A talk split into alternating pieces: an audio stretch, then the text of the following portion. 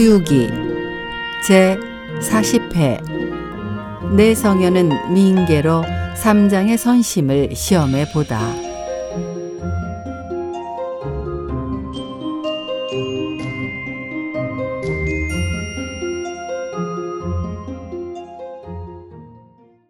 선법 찾아 서천 가는 길 더디고 더뎌라. 가을바람에 솔솔 성에 날리네. 개팍한 원숭인 굴레를 벗기지 말고 부지런히 걷는 말에겐 채찍질 말아라. 순과 연은 스스로 뭉쳐지고 황파와 적자 또한 다름이 없네. 언제든 쇠 제가를 물어뜯는 그때면 반야 바람일에 대한에 이르게 되리. 삼장을 비롯한 일행 네 사람은 영원한 진리를 깨쳐서 어느덧 속세의 고경에서 벗어났습니다. 그들은 아무런 장애 없이 푸른 산을 넘고 맑은 물을 건너며 서천길을 가고 또 갔습니다. 그러던 어느 날 저녁 해가 뉘엿뉘엿 저물어 가자 삼장은 제자들을 돌아보며 걱정했습니다. 얘들아, 오늘도 해가 저물었는데 묵어갈 곳이 없으니 어떻게 하면 좋으냐? 스승님, 출가인은 바람을 먹고 찬물을 마시며 달빛 아래 눕고 서리 위에서 잔다는 식으로 어디나 다 잠자리가 아니겠습니까? 무엇 때문에 묵을 곳을 걱정하십니까? 아이고, 형. 형이 헐몸이라고 아무렇게나 말하지 마셔. 내가 투덜거리는 게 아니라 유사를 건너누로 내내 험한 산길인데다 이렇게 무거운 짐까지 지고 있는 난 진짜 죽을 지경이란 말이야. 으이그 이 녀석아 무슨 불만이 그렇게 많으냐? 자고로 고생을 겪고 나서야만이 진정한 불제자라고 할 수 있는 거다. 그건 좀 이상한데? 그럼 이렇게 많은 짐을 나 혼자서만 곤욕 치르면서 매일 지고 다니니 형만 스승님의 제자고 나는 머슴꾼밖에 안 된다는 말이야? 이 녀석이 말귀를 못 알아듣는군. 나는 스승님의 신변을 지키는 게 소임이고 너와 오정은 짐과 말을 보살피는 게 소임인 게야. 하, 형, 그럼 좋아. 형은 기품이 높은 사람이니까 짐 같은 건 짊어지기 싫어하겠지? 그렇지만 저 크고 살찐 말은 스승님 한 분만 태우고 있잖아. 그러니 그러니 제발 저 말에다 짐을 몇 가지 좀 더 실어도 되지 않겠어? 넌 저것을 말이라고 생각하느냐? 저 말은 서해용왕 오윤의 아들 용마 삼태자야. 궁정에 있는 야강쥐를 불에 태웠기 때문에 옥황상제에게 아들을 부르자라고 상소한 건데 가는 보살님 덕분에 목숨만은 구원받았지. 보살님께서 저것을 뿔과 비늘을 없애버리고 한 마리의 백마가 되어 스승님을 태우고 서천으로 가도록 한 것이다. 이런 건 다 저마다 공덕에 따르는 거니까 부질없이 저 말에 의지해선 안 돼. 근데 근데 형, 내가 듣기로는 용은 구름과 안개를 내뿜고 강과 바다를 뒤엎는 신통력을 가지고 있다던데. 아, 이 용은 왜 이렇게 걸음이 느린겨? 그럼 잘 보아라. 내가 빨리 걷게 해볼 테니. 오공이 여의봉을 꽉 틀어주자 벼랑간 일만자락의 아름다운 구름이 피어나는 듯 싶었습니다. 용마는 그것을 보자 오공이 여의봉으로 자신을 치려는 줄 알고 질겁하여 내 굽을 안고 질풍간이 앞으로 내달렸습니다. 깜짝 놀란 삼장은 고삐를 꽉 붙잡고 움쭉달싹 못했습니다. 마른 벼랑 위로 껑충 뛰어 올라서야 걸음을 늦추었습니다. 스승님, 말에서 떨어지시진 않으셨습니까? 어이쿠 이 녀석아 말은 왜 놀라게 해서 이 꼴을 당하게 하느냐 말에서 떨어질 뻔했네 저만 나무라실 게 아니라 팔개가 말이 너무 늦게 걷는다기에 좀 빨리 걸려본 것 뿐입니다. 이런 이런 자기 배도 고프고 침묵고 죽을 지경인데 말까지 뒤쫓게 하고 있으니 아유 이건 나를 놀리는 거 아니야? 제자들아 저쪽에 웬 정원이 하나 보이느나 우리 찾아가 하룻밤 묵어가기로 하자 삼장의 말에 오공이 그쪽을 바라보니 과연 공중에 상서로운 구름과 안개가 자욱이 서려 있었습니다.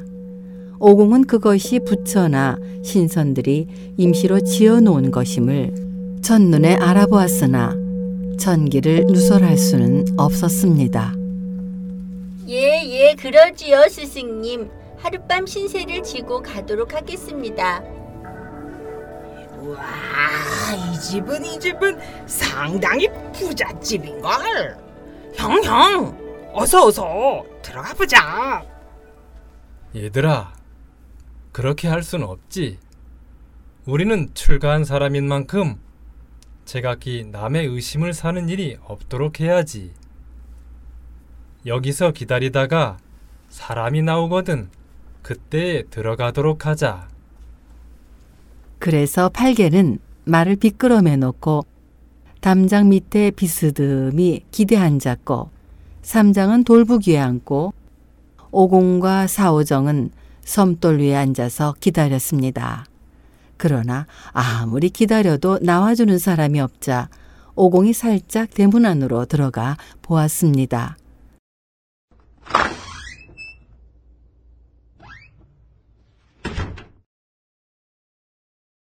그곳은 남향의 세 칸짜리 사랑방으로 창문마다 문발이 높다랗게 거쳐 있고 금빛칠을 한 기둥에는 새빨간 종이에 춘년이 쓰여 있었습니다.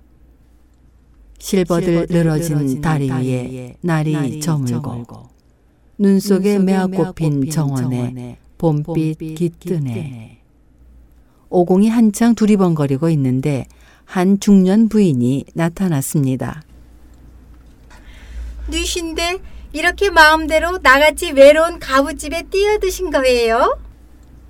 소승은 동력당 당나라로부터 어명을 받고 서천으로 경을 가질러 가는 길입니다. 일행이 모두 네 사람인데 이곳을 지나던 길에 날이 저물어 하룻밤 묵어갈까 하고 찾아왔습니다. 아우 장로님 다른 세 분은 어디 계세요? 어서 다들 들어오시도록 하세요. 스승님, 어서 들어들 오십시오. 삼장은 그제야 오정에게 말을 끌리고 팔개에겐 짐을 들려 가지고 함께 들어섰습니다.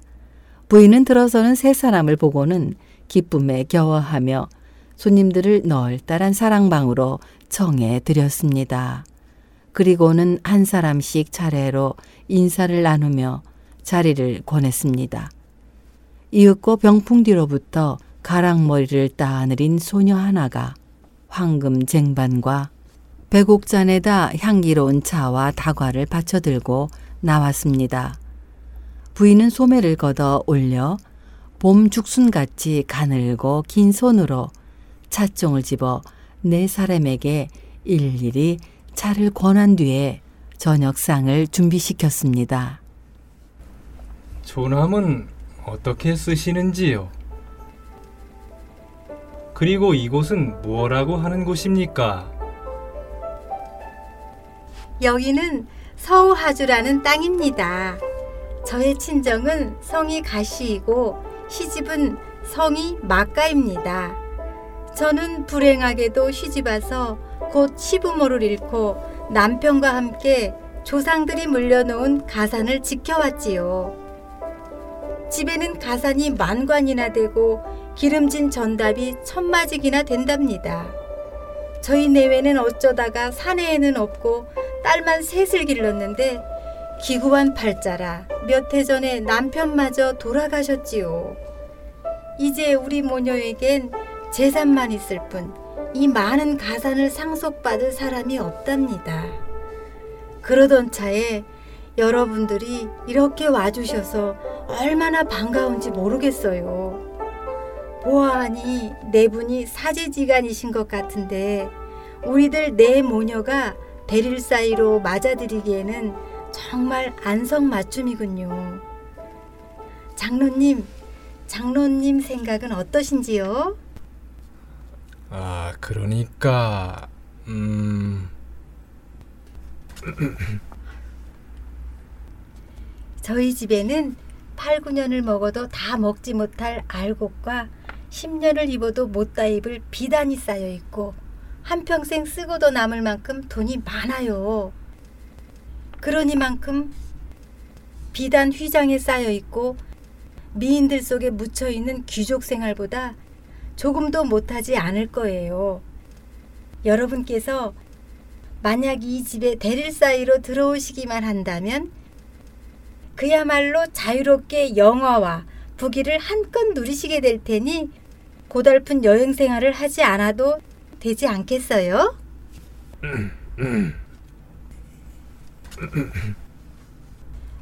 저는 정해년생으로 올해 45살이고 큰딸은 진진이라고 하는데 올해 20살, 둘째 딸 애는 18, 막내딸 열려는 16살이랍니다. 모두 다 아직 혼처를 정하지 못한 형편이고 보시다시피 저는 아무 제독도 없는 몸이지만 다행히 딸들만은 인물이나 재주가 남에게 뒤지지 않습니다. 비록 이런 산골에 살고 있기는 하지만 여러분들의 상대는 될 수 있을 거예요. 여러분께서 만일 마음을 돌이켜 머리를 기르시고 저희 주인이 되어 주신다면 그런 질그릇이나 무명옷 그리고 집신이나 사갓을 쓰고 계시기보다는 훨씬 낫지 않겠어요?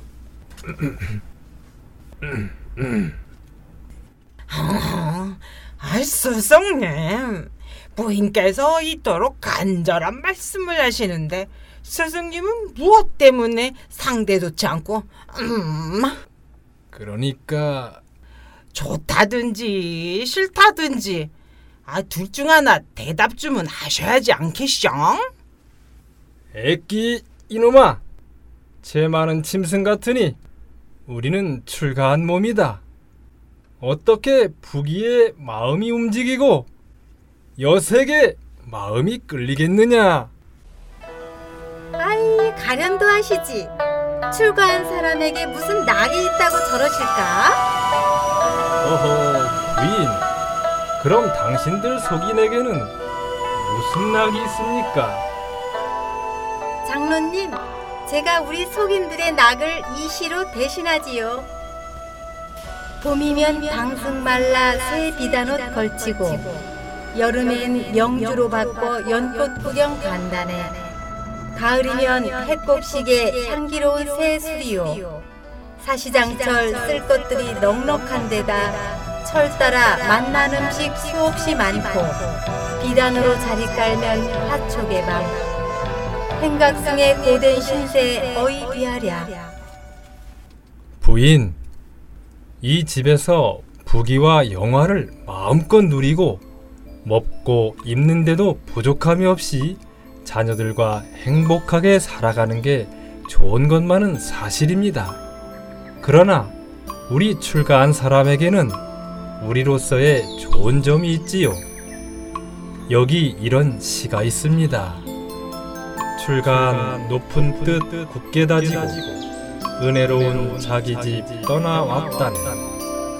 그 어떤 무력도 시비도 없이 몸에는 오로지 음양만 남았네.